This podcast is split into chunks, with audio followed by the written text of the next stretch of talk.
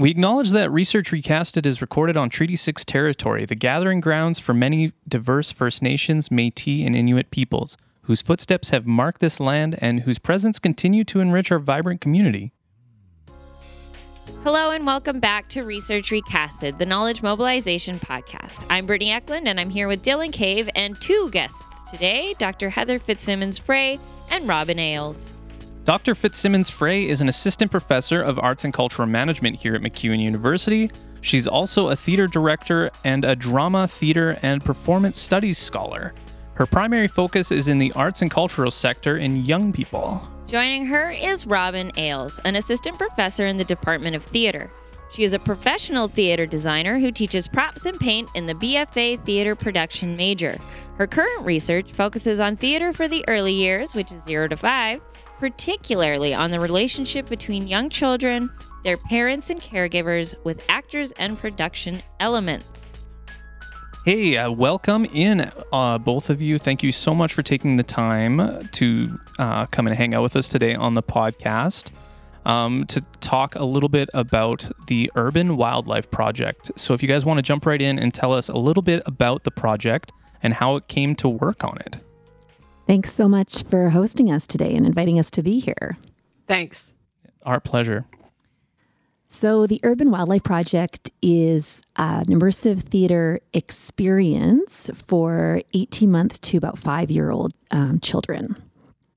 And it's a it's a fully at this point it's a fully designed project that is just coming to uh, the the place where we're going to be able to invite a public audience. We've been working so far with uh, early learning at MacEwan, which is the the childcare center here and they've been our research partners. We've been uh, doing workshops with them, doing some performance with them, having them in to see what our actors have done or what the design is at at this particular point in, in time.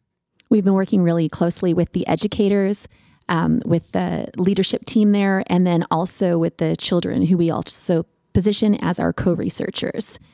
And we're fortunate to also work with MacEwan students as research assistants, and they support us as actors and as theater designers and um, technical and technicians. work, technicians, videographers. It's been really beautiful to have their support. Well, that's one well. thing about theater, right? Is it is such a collaboration from so many different um, fields. Mm-hmm. And and we've been working on this for a couple of years now, so we've had a whole range of student assistants that have been just fantastic. Our project's really about relationships, relationships to space between uh, performers and children and educators and all those kinds of things. But it is called the Urban Wildlife Project.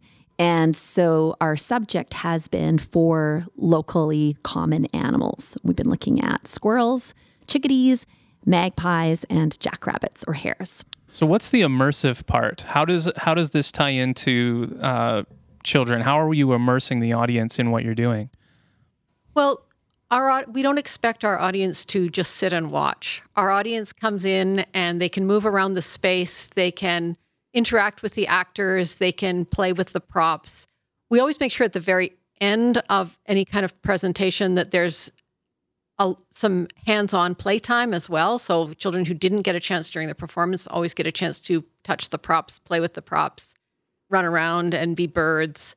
Mm-hmm. But during the performance, we don't expect children to sit quietly and watch. We expect them to interact with the actors. We expect them to roam around the space. We ex- expect them to be a part of the performance. The immersive theater experience is a creative offering. And then children become what we like to call co imaginers of possibilities. And that's from Flight, Alberta's early learning and care, uh, early learning and care framework. And that's a document that we've been working on to help support our dramaturgy. And it's one that's used for curriculum development at early learning at MacEwan as well. And through at other uh, early learning centers and mm-hmm. daycares in Alberta. Yeah, there's a big, huge SSHRC funded project that's being offered, um, that's been run since I think 2014 here about that research as well. But we're not um, directly a part of that. Okay. I mean, mm-hmm. I, I'm curious. I hear magpies and chickadees and, and jackrabbits. Um, Can you tell me a little bit about, you know, what does this experience look like? Obviously, if there's going to be audience engagement, it can't be up on a stage. It has to be relatively friendly to little people. So, I mean, can you paint the picture, I guess, in the listener's head of, of what they're going to see and what story these animals are telling? How about I'll start with how we enter the space and then I'll let you kind of Sure. take over some of the design elements because I think that that'll work. So, um, we one of the things that we, as I mentioned, that's really important to us is relationships. And so, for this type of work, there has to be very small audiences of children. And what we're talking about is usually under 15 young audience members and sometimes fewer than that. So, it's resource intensive to do this type of work. So children will arrive. At the moment, they're arriving with their educators, although they could be arriving with caregivers as well to this space. And we um, do some work to invite the adults in and the children into the space. We talk a little bit about what the experience is going to be, and we do some kind of calming exercises. And then everybody enters the space. And when they enter the space, we've been working with this in different ways. But one of the ways that we've done it is we've had a beautiful chickadee puppet come on the hands of various performers. And that chickadee has invited the children into this space, followed by a kind of an immersive chickadee song. But that's not the only way they've been invited in. uh, when we invited them into uh, the theater here, it's a it's a black box space, so it it's just a big open space. But we and our our research partner Travis Hatt was a part of this as well. We draped large amounts of silk, and we had projection spaces that were silk pieces, and we had it was quite quite dark, but uh, still a friendly kind of darkness with lots of colored light and things that children could touch and move and walk through.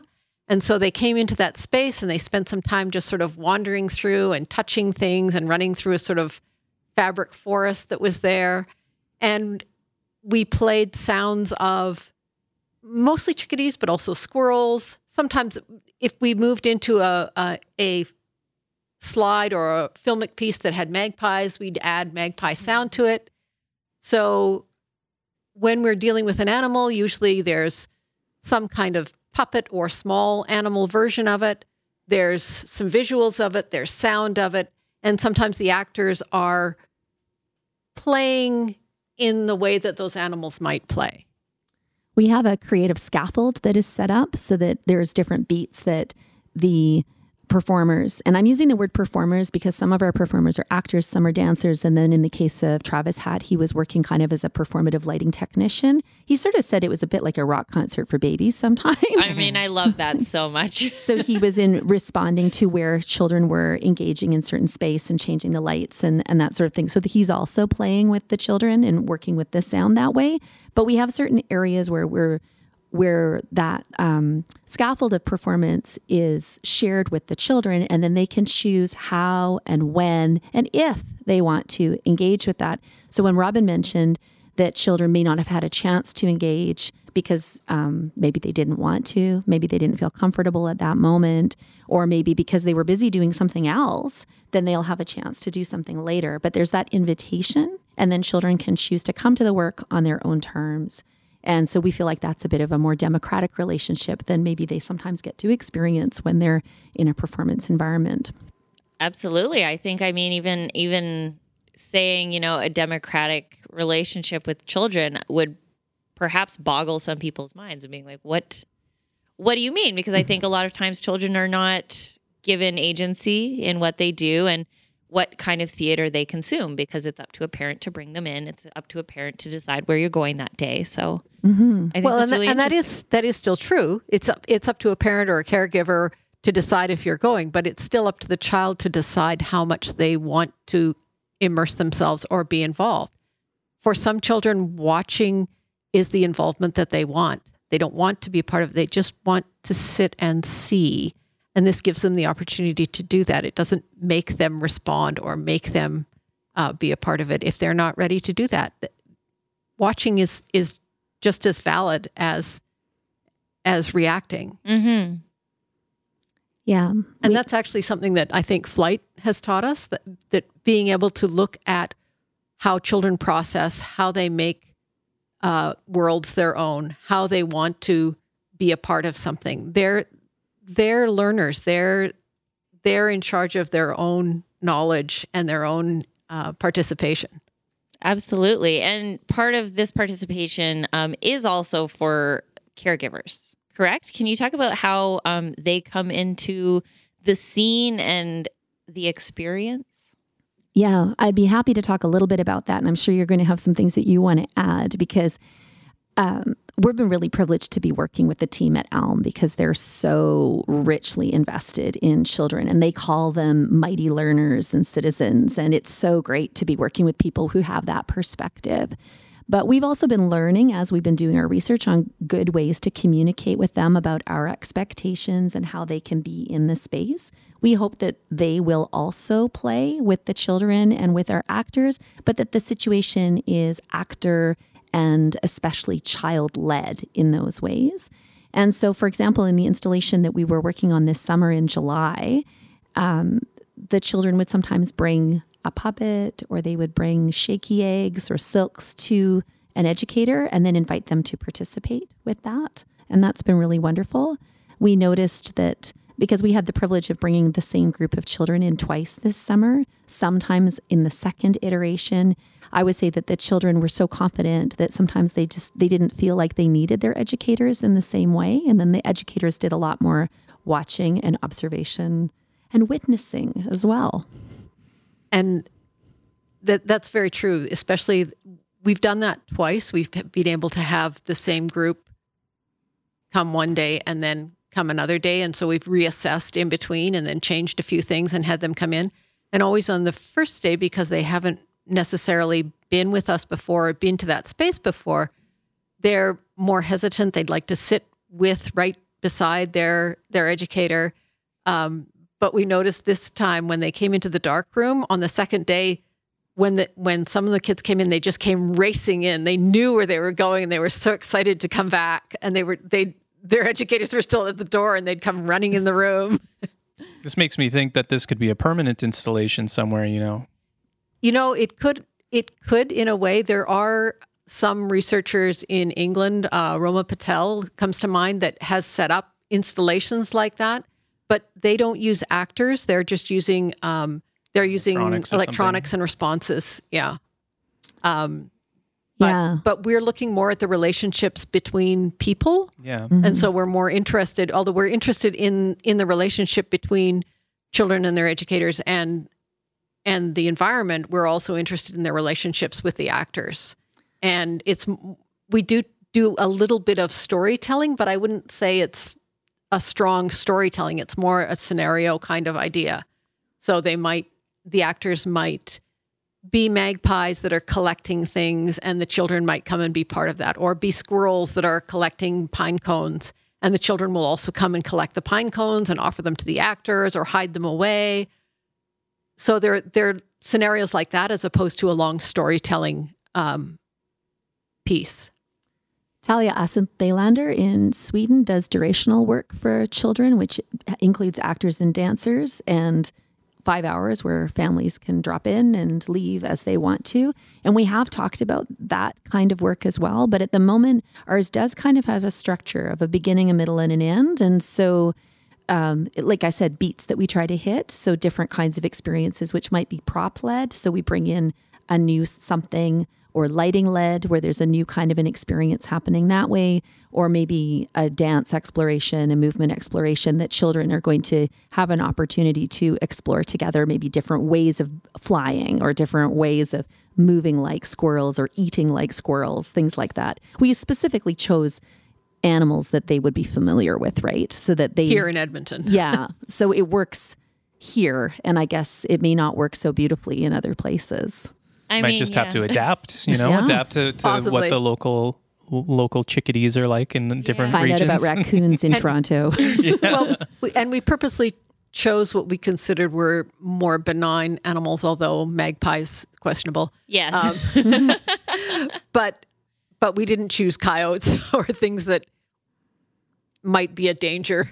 but also because we thought that young children are extremely likely to be familiar with these other ones in a really personal way. And I see coy- coyotes, coyotes here in the city, but not everybody has that opportunity. But almost everybody's seen a chickadee. Yeah. yes, absolutely. Or heard one. Yeah. So, or heard one indeed. And Yeah. and the the rabbits here or the, the jackrabbits here, there there are plenty right around the campus here. So Yeah. we know that our elm children are really aware of, of the rabbits. a prolific. I've I went to a show once, and the performer Sarah Harmer is from out east, and she was like, "You guys just have rabbits everywhere!" Like, and it struck Little me family of rabbits that, up beside my house. Is this not normal for every city? it's it's so interesting. Like uh, uh, I'll go on uh, late night walks or whatever, and I'll come across always pack of coyotes chasing a pack of little rabbits. Oh, It's- yeah. it's, just like co- a constant thing. It's And a I live in the relationship. um uh, Papasteo region, so right right on the Mill Creek Ravine, and it's just full of wildlife. It's amazing. I love living there. Mm, Yeah. mhm. So, I mean, we are going to talk a little bit um, more about kind of the role of movement and the importance of, of, you know, structure, performance style. But I want to go back a teensy bit to the beginning to, you know, both of you. What drove you to want to work with children, uh, or in other words, our youngest citizens? Who wouldn't want to? I, mean- mean, I feel like some people, honestly, probably are not keen on it. It's it's such a great place to explore for theater. Uh, children are wildly open to ideas and have very little inhibition about how they want to play and what they might do, and and often do really unexpected things, which are really exciting in theater.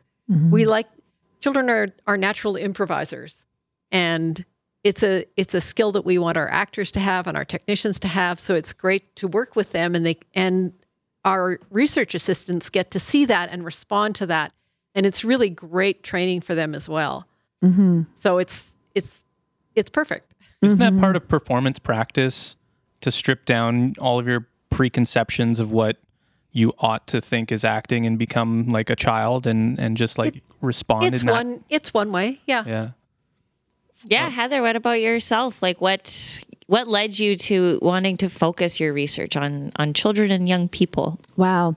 Well, for this particular project, I would say that I got introduced to the idea of theater for the very young from a local actor, Jared Matsunaga Turnbull, and he went to an ASSITEJ conference in, I think, 2008 in Australia. And he came back and told me about it. And he said, You've got to look into this. And I thought, No, I don't.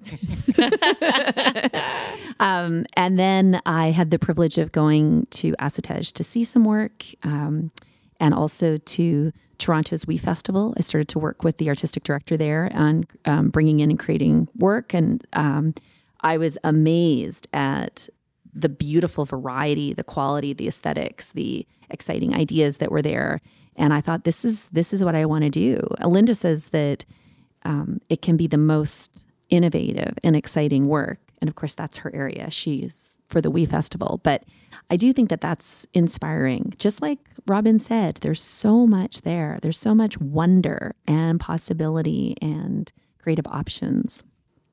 There are, mm-hmm. and I I like, you know, that you know when you see sometimes a child and you see what they're doing or you see what they're interested in, that it does have the ability to kind of like jolt something and maybe it's a memory of your own um but like there's a reason that people like watching videos just of babies literally doing nothing like being a baby because there's a joyfulness or like a baby laughing give me a break it's one of the best things to see on the internet um May I just respond to that for Yes, a second? please. Sure, because I think that this has also been something that we've been really enjoying working on. We were first working with Margaret McCutition from the Bachelor of Early Childhood curriculum and then worked with Jamie Leach, who's also assistant professor there, and she's moved on to a different position now. But they were really helping us to think about ideas about constructions of childhood and how constructing childhood influences what kind of creative work we do and how we approach them as audiences and co-researchers and co-imaginers of possibilities. And they really kept us on our toes like really thinking about a lot of those issues. Yeah, it was great to have them as part of our research team because um, they look at it from we look at it from a theatrical angle and they look at it from a child learning educator angle, and it it really helped us put our audience into the center of what we were doing. all the time so that instead of thinking whether something worked for the actors when we were improvising, because this is all devised work, there there's no written there was no written script. It was devised by the actors as we went along. And so we would see how the children reacted. We'd talk about how they reacted, talk about what we thought was working for them as opposed to what was working for the actors.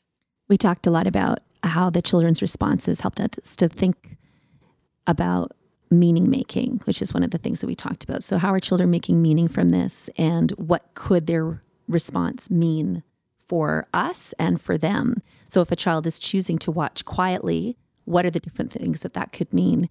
There's one story that I like to share where we were doing a bit of a narrative about bunnies and rabbits getting ready for bedtime. It was probably one of our most narrative driven pieces. And during that sharing, many of the children started to curl up underneath the blankets that we had left out as nests for the children. And it was quite powerful to see that happening and to see that they were playing along and making that story part of their own work. But then we brought out a giant silk to be a sky cloth for the birds to fly through. And some of the children didn't get up. And we started to wonder well, why was that? Was it because they weren't ready to participate? Was it because they were looking for a different kind of transition? Was it because they still wanted to say in that cozy, cuddly moment and they didn't want to? Or maybe they just hadn't seen it happening yet? Like, what are those things? And it really asks us to avoid making assumptions about what children like and what they don't like and what kind of meaning they're they're generating from the work that they do and how they respond. Wow. Mm-hmm. Yeah. So I'm trying to figure out how to to word this. You know, when you're talking about the a cozy blanket on the floor with the narrative of a bunny going to bed and then a sky cloth that birds fly in. I'm just curious about some of the the other ways or or the ways that you are creating structure within kind of that interactive narrative. Um, and the performance styles um, that support the kids? Mm. That's a big question to unpack. Okay. um, well, let's let's talk a little bit about how we have the different ways that we've approached chickadees. Okay. Because some of that might make sense. So we have little chickadee puppets that have brought children into a space and then we've played some chickadee songs and then the actors have improvised a song that sounds a little bit like chickadees and then um and they've they've interacted with the children with the puppets they've done the song and then they've sort of become chickadees and they've fed and flown around and had the actors fly around with them as well so it's it's sort of a narrative, but there was no language in that at all. It was just all um, sound and imitated chickadee sound and singing sounds. And Um, go ahead. oh, alongside those things, so we've got the representation of chickadees through a puppet that's small enough to sit on my finger, uh, to a full-bodied expression of of an actor being being a chickadee as if right um, and then we've got those sounds that you that you have and then um, we would have had images like film Yeah. video Then images. we've also used like oversized images of chickadees coming to to land on a hand. When we did that, we had children rushing up to the screen to to feed the the, the film chickadee or bringing the little puppets up to meet the other chickadees. The the big film chickadee because the big the film chickadee was oh as big as they were as they big were as an adult. yeah projected, but they could stand in front of it. Sometimes they stood in front of it and pretended to be the chickadee. So it was all all those things around the idea of chickadee. And then some really abstract ideas, like we use little hand silks to represent baby chickadees in flight, or we used um, shaky eggs for multiple purposes, but children often adopted those as eggs and like actually had nests for their birds and things. Aw. So I think what you, I hope what you're hearing is that there's, that we try to approach this in terms of movement and object theater and like a really sort of diverse way of thinking about what a chickadee could be and how to aestheticize that, I guess. Yeah, I guess I'm just curious about um, from your perspectives um, and the project, what the role and importance of movement is, Mm. because it's something I feel like was mentioned um, as being, you know, important piece of this. hmm So, one of the things that Jamie and Margaret drew our attention to is the idea of multimodal literacies. And so, this is a new term for us, but I feel like it has a lot of resonance in the world of theater and performance because what you're doing in multimodal literacies is learning one way of expressing an idea, for example, a song, and then interpreting it in another way and using that in a, in a different form. And so, one of the things that children, very young children, are doing all the time is reinterpreting, reinterpreting. So, sometimes they're doing dramatic play, and sometimes they're doing like actually just tactile sensory exploration of an object and those kinds of different things that will help them to understand an idea. And one of the really great things that we think we bring uh, in the world of theater is body awareness and performance and dance or movement type dance where we can help people to really imagine through our bodies and through that relationship to what we're doing and then that creates a playful relationship between the actor and the child and the educator who might be there so that's, how does that sound robin Yeah, I think uh, let's talk a little bit about how we interpreted magpies because that has a little bit of movement to it. So, one of the things that we did with magpies is with the actors, we talked about magpie language, things that that describe magpies for us. So, things like swooping and diving and flying and calling. And I'm trying to think of some of the other words. We had a list of like pick a fight in an empty Okay, room was yeah. a Well, they- phrase from a poem it was so good um, They also like hopping. Yeah, Mhm. Yeah, we had hopping on their list. hopping and strutting. So all the ways magpies moved, and then the actors explored some of that on their own. And then when we came to one of the offerings, when where we were primarily dealing with magpies, they used those words with the children and made those movements. And lots of the children wanted to be part. Some of them just wanted to watch, but lots of them wanted to be part of that. So they'd they'd say the language. The the the actors would say, "I'm strutting."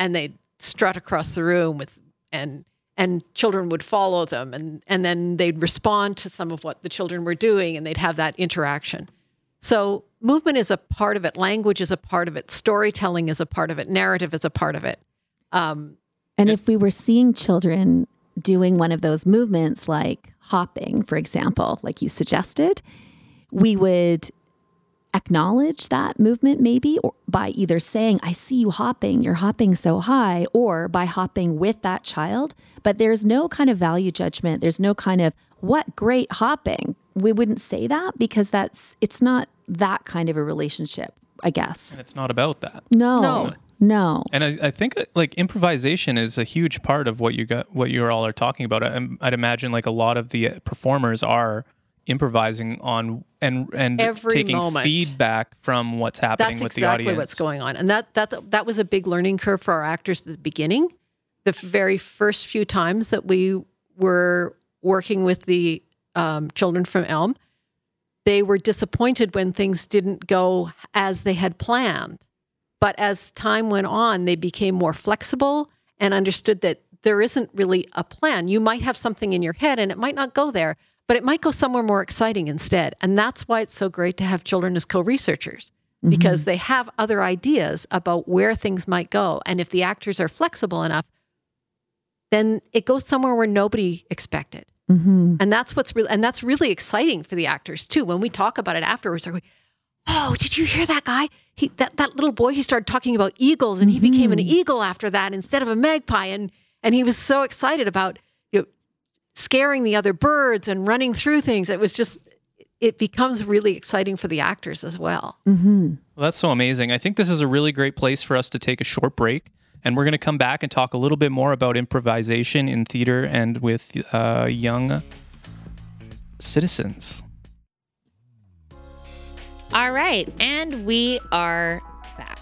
Um, so Robin and Heather, uh, we'd really like to know when it comes to children's theater, what are some practices that share the power with children? Thanks. That's such a great question. It's something that we've been thinking so much about when we're talking about children's agency and those relationships between the performers and the children. So, one of the things that I think that we came to originally was trying to make sure that we're not developing offers or invitations that have a prescriptive response.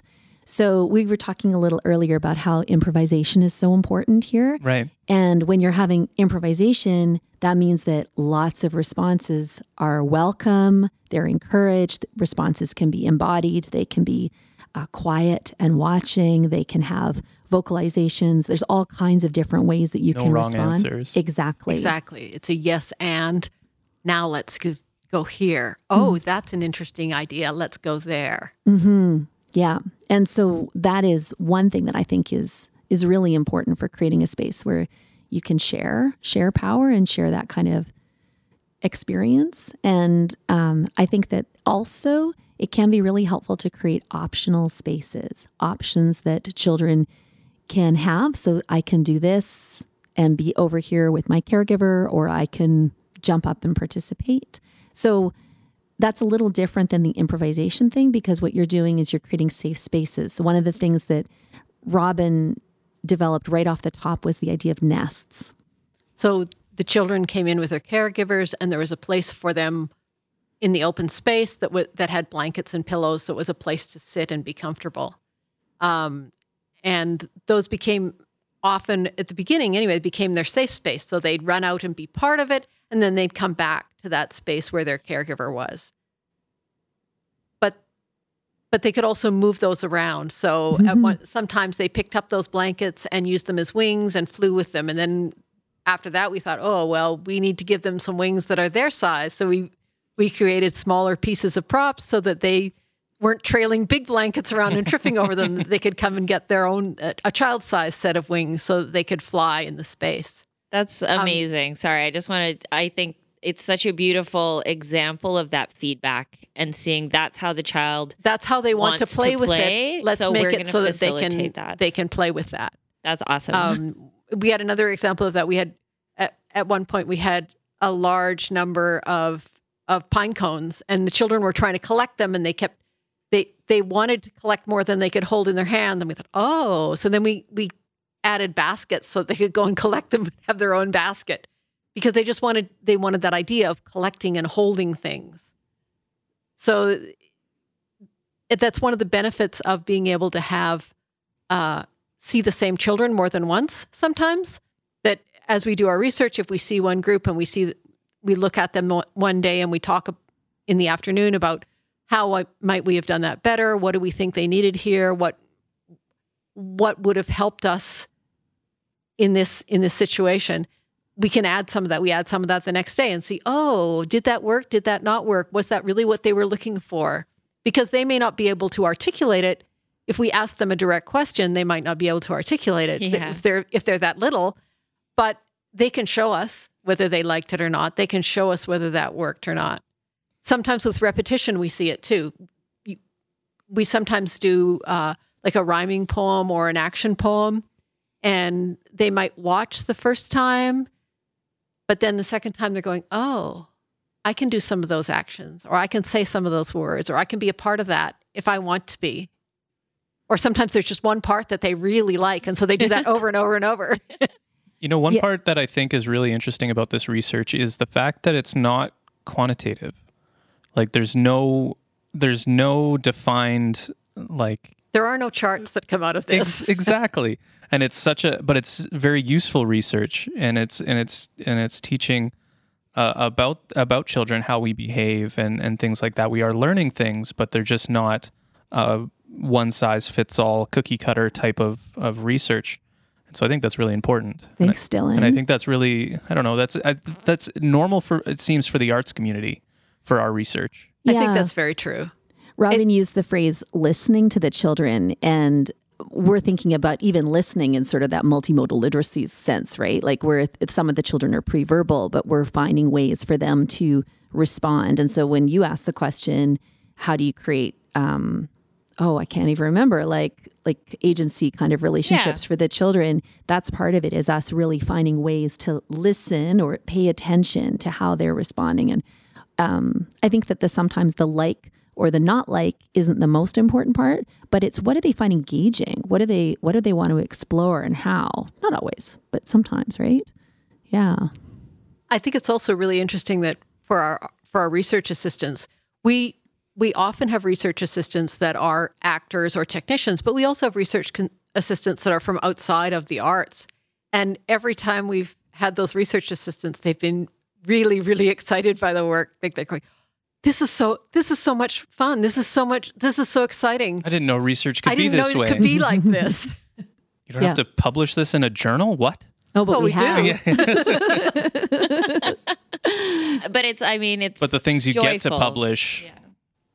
yes, it's joyful. It's super Yeah, joyful. it sounds joy. Like I have like a my cheeks hurt from smiling hearing about all of these nests and wings and and kids just kind of Brittany just wants an adult version of this where we can go and explore and be do, birds. And because I mean that's we do miss it from like we uh, uh, when we grow up, you lose all of this pl- uh, uh, essence of play.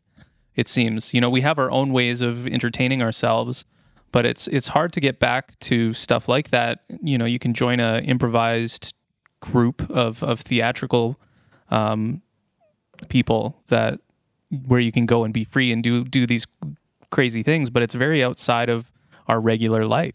Well, what's really interesting for us too is our early childhood um, researchers love what we are doing because they like to have their students come in to be a part of that play because they say that that although their students are are great at the analysis and looking at children and reading children and understanding they're not as good at playing as the actors are.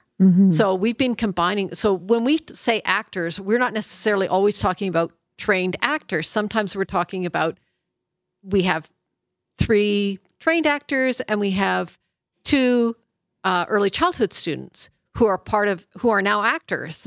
But we get different responses. Like so when when we're looking at how did this offering go, those those groups of people have very different responses to this is how we could do something better. Why don't we try something like this? So it's a really great uh, combination of research assistants as well. Mm-hmm. When we started, we just had actors, and then so sort of for the first couple of times, and then once we added some early childhood specialists like Margaret came in, that then we started to think, oh, so we need research assistants that are from that area as well, and that combination has been really fantastic. That's so interesting. Um, so children are kind of like we refer to them as like precious cargo almost. You know, they they they there must be some sort of limitations on working with small children. Like, um, any perhaps you can describe some of the challenges that might have arisen that you might have not thought of when we were planning this. Like, there's Well, Yeah. even for example, I have a question um, because if you're working with minors or children in research, like oftentimes you need a special kind of dispensation for that. So, can you talk about um, any challenges that you've encountered with working with children or being able to work with children, if that makes sense? Well, I think it probably goes without saying that the pandemic was super disruptive to this research because we really couldn't safely work with the children directly. So that gave us a lot of opportunity to really reflect on the work that we'd done. We take video and still images throughout our processes. And so we took lots of time to analyze the work that we had already done and try to build on it without our co researchers, our very young co researchers. It's not the same without them. The yeah. pace is a little slower as well. The development is um, different, but those health concerns are always there. Um, Robin is fantastic and very conscientious of making sure that everything can be washed. you know, Well, especially because if if we have small children playing with the props, They're going to put it in their mouth. absolutely, mm-hmm. absolutely they are, and it has to be safe for them too. yeah. So, yes, everything has to be washable and dryable, and we need twice as much as you would think you would need because if you're going to do more than one performance in a day, you can't use the same Yeah. materials. So that's a lot of stuff. Yeah.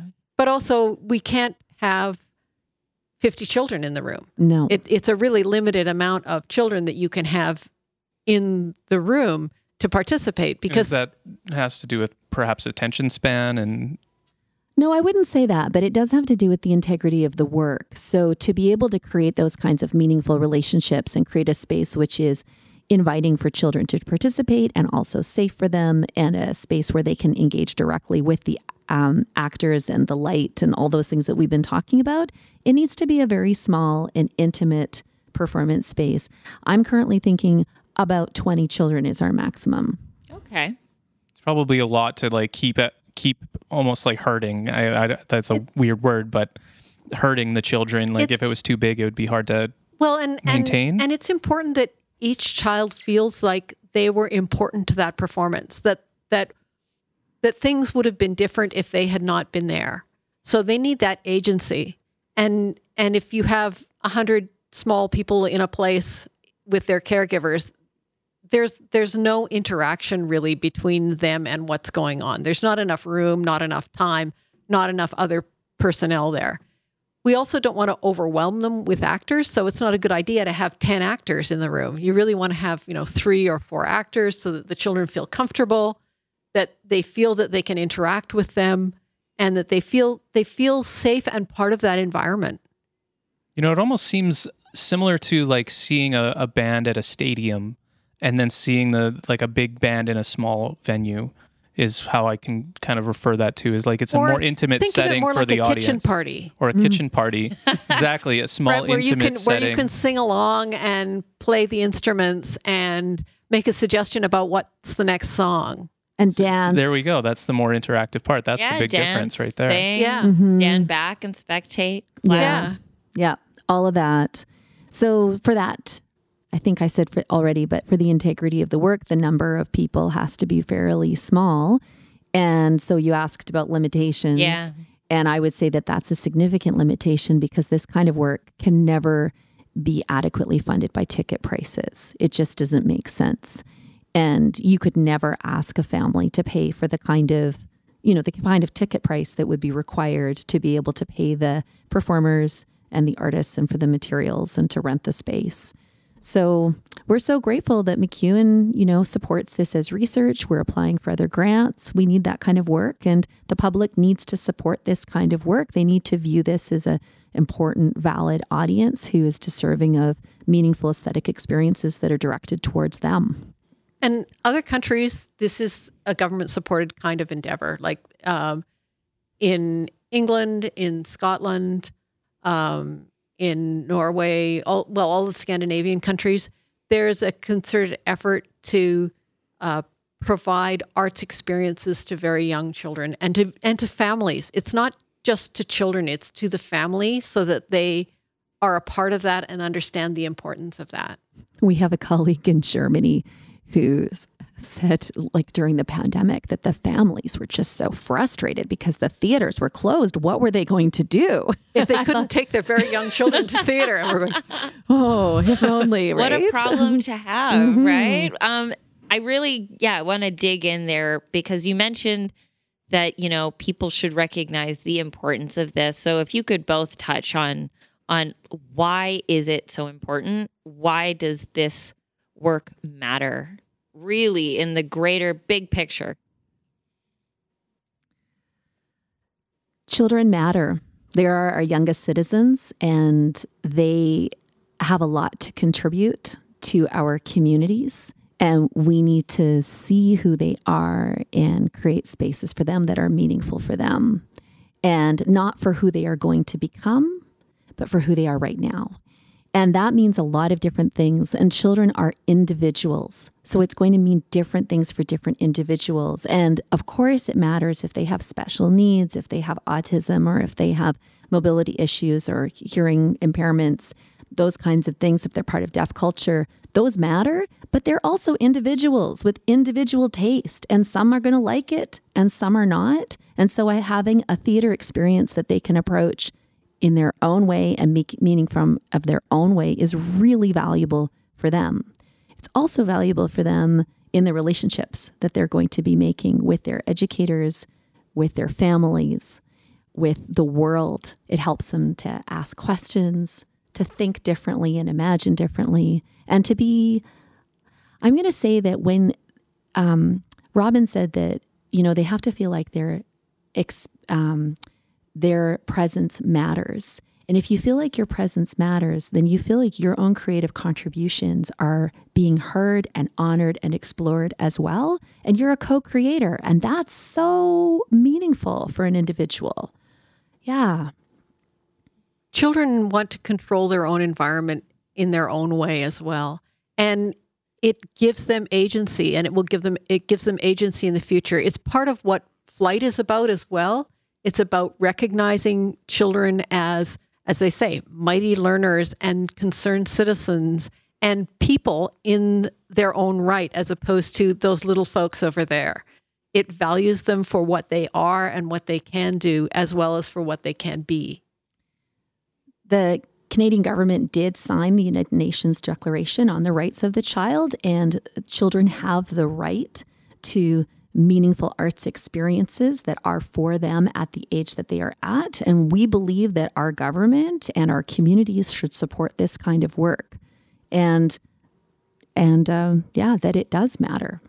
Yeah, I think, I mean, when you said for who they are right now rather than who they're going to be, um, it was like something snapped in my head because honestly, I don't have children yet, but like I've never thought about kids in that way. They're kind of like, okay, they're kids, but like, no, they are little people and they are living a life and they are experiencing this in real time. They're not future adults. They are little people right now. So yeah, that was really beautiful. Thank you. Well, you know, I I always thought like grow, growing up, I always had access to. I lived uh, downtown Red Deer, and we have these children's festivals every year. And so me growing up downtown Red Deer, very close, like it was two blocks away from where they would host the children festival. I had access to this, and it's even if my parents didn't want to go, it's like it's two blocks away. I'm going to go anyway, depending on what age I was at. But it was so fun, and it was such a important experience for me as a as a child. I think growing up, we had you know there was science experiments and uh, stages with children performers and things like that, and uh, things like this are very important for for for that indeed. Mm. It, it just it's just part of a bigger world. It shows them that there's part of a bigger world too, that something else that they can contribute to, something they can be a part of. And and there as I said, there there's there are people right now. Mm-hmm. A hundred percent. And giving people agency and giving people power is almost never a bad thing. um, we are coming towards the end of our time, but we do like to leave the floor with our guests. Um, so if there's anything we didn't ask about that you think is really important, any parting words of wisdom, um, any shout outs you want to give, this is basically your space to interact with and, and leave us with your presence. Well, in terms of the future of this project, I think we're hoping that we're going to take the research that we've been doing in terms of dance and movement and in terms of props and lighting and to create an experience that will be available to be shared with other families and you know beyond the beyond MacEwan. That's something that we're really excited about. But in the meantime there's a lot of artists and people who have been working on it already who have made such rich contributions. So of course the education team at Elm, who we mentioned at the early learning at MacEwan, are extraordinary, and the families and the children who we view as our co researchers have been great. Um, that's a big important one. We've also worked with, as I mentioned, Margaret McKittishin and Jamie Leach as early childhood education experts. Recently, we brought on Travis Hatt as a lighting designer, and his work is bringing us to a whole new, beautiful level. It's wonderful. And then we have a host of research assistants.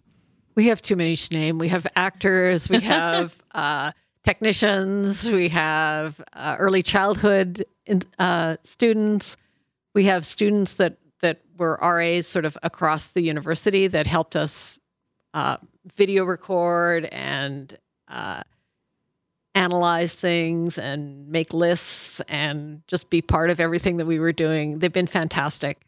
And a, a couple of community members as well have worked as Oh, research right. with yeah. mem- Research so assistants. yeah, we're very, very privileged to have all of these wonderful people working with us. And, you know, we do do debriefing and have uh, conversations about the work where we analyze the videography and the, the, um, still images, but also the experiences that all of our research assistants have had. And their contributions are making the work richer and more meaningful every single time. So we're really grateful to all of them. So, hey, you know, I actually would really like to be able to do a shout out to everybody who has been working on this project to date. And I, I really hope I don't miss anybody. But besides the early learning at MacEwan children and families and educators, it's really important that we mention Brittany Ammett and Jennifer Sibbald, who are in the leadership team there. And I've mentioned Margaret Mikutitian and Jamie Leach, who are early childhood education experts, but also Lee Makovichuk over in early childhood education has been supporting us. And then we have a whole host of fabulous research assistants, and I'm going to share them with you in alphabetical order. So we've got Emma Abbott. Iris Bagignon, and I'm sorry, Iris, if I pronounce that wrong, and Courtney Dewar, Ayla Gandel, Tanya Gigliotti, Jessica Jalbert, Chella Ledsma, Grace Mann, Sydney Maziarts, Inder Singh, Emily Smith, Aidan Spilla, Savannah Tis- oh boy, Tiziasniak, sorry, Savannah, and Selena Vipon. And they're all amazing people who have contributed in so many multiple ways. Thanks. Well, thank you um, for sharing that. And we're really grateful for you both coming and joining us on the podcast and really uh, shedding some light on an important but very small perspective. Thanks so much. Thanks You're for hosting welcome. us. All right, that's all we have for today's episode of Research Recasted. If you would like to express your interest in this podcast, you can visit Research Recasted on your favorite podcast platform to find new episodes every two weeks. Also, check us out on Instagram at Research Recasted, where you can leave a like, give us a follow, or send a message if you have any follow up questions from today's episode. This has been Research Recasted, a knowledge mobilization podcast brought to you by the Office of Research Services and the Faculty of Fine Arts and Communications at MacEwan University. Research Recasted is hosted and produced by Dylan Cave, Brittany Eklund, the music and the sound design and the editing by me, Dylan Cave, with the research, copy editing, and scripting by Brittany Eklund. Our executive producer is Ray Baree.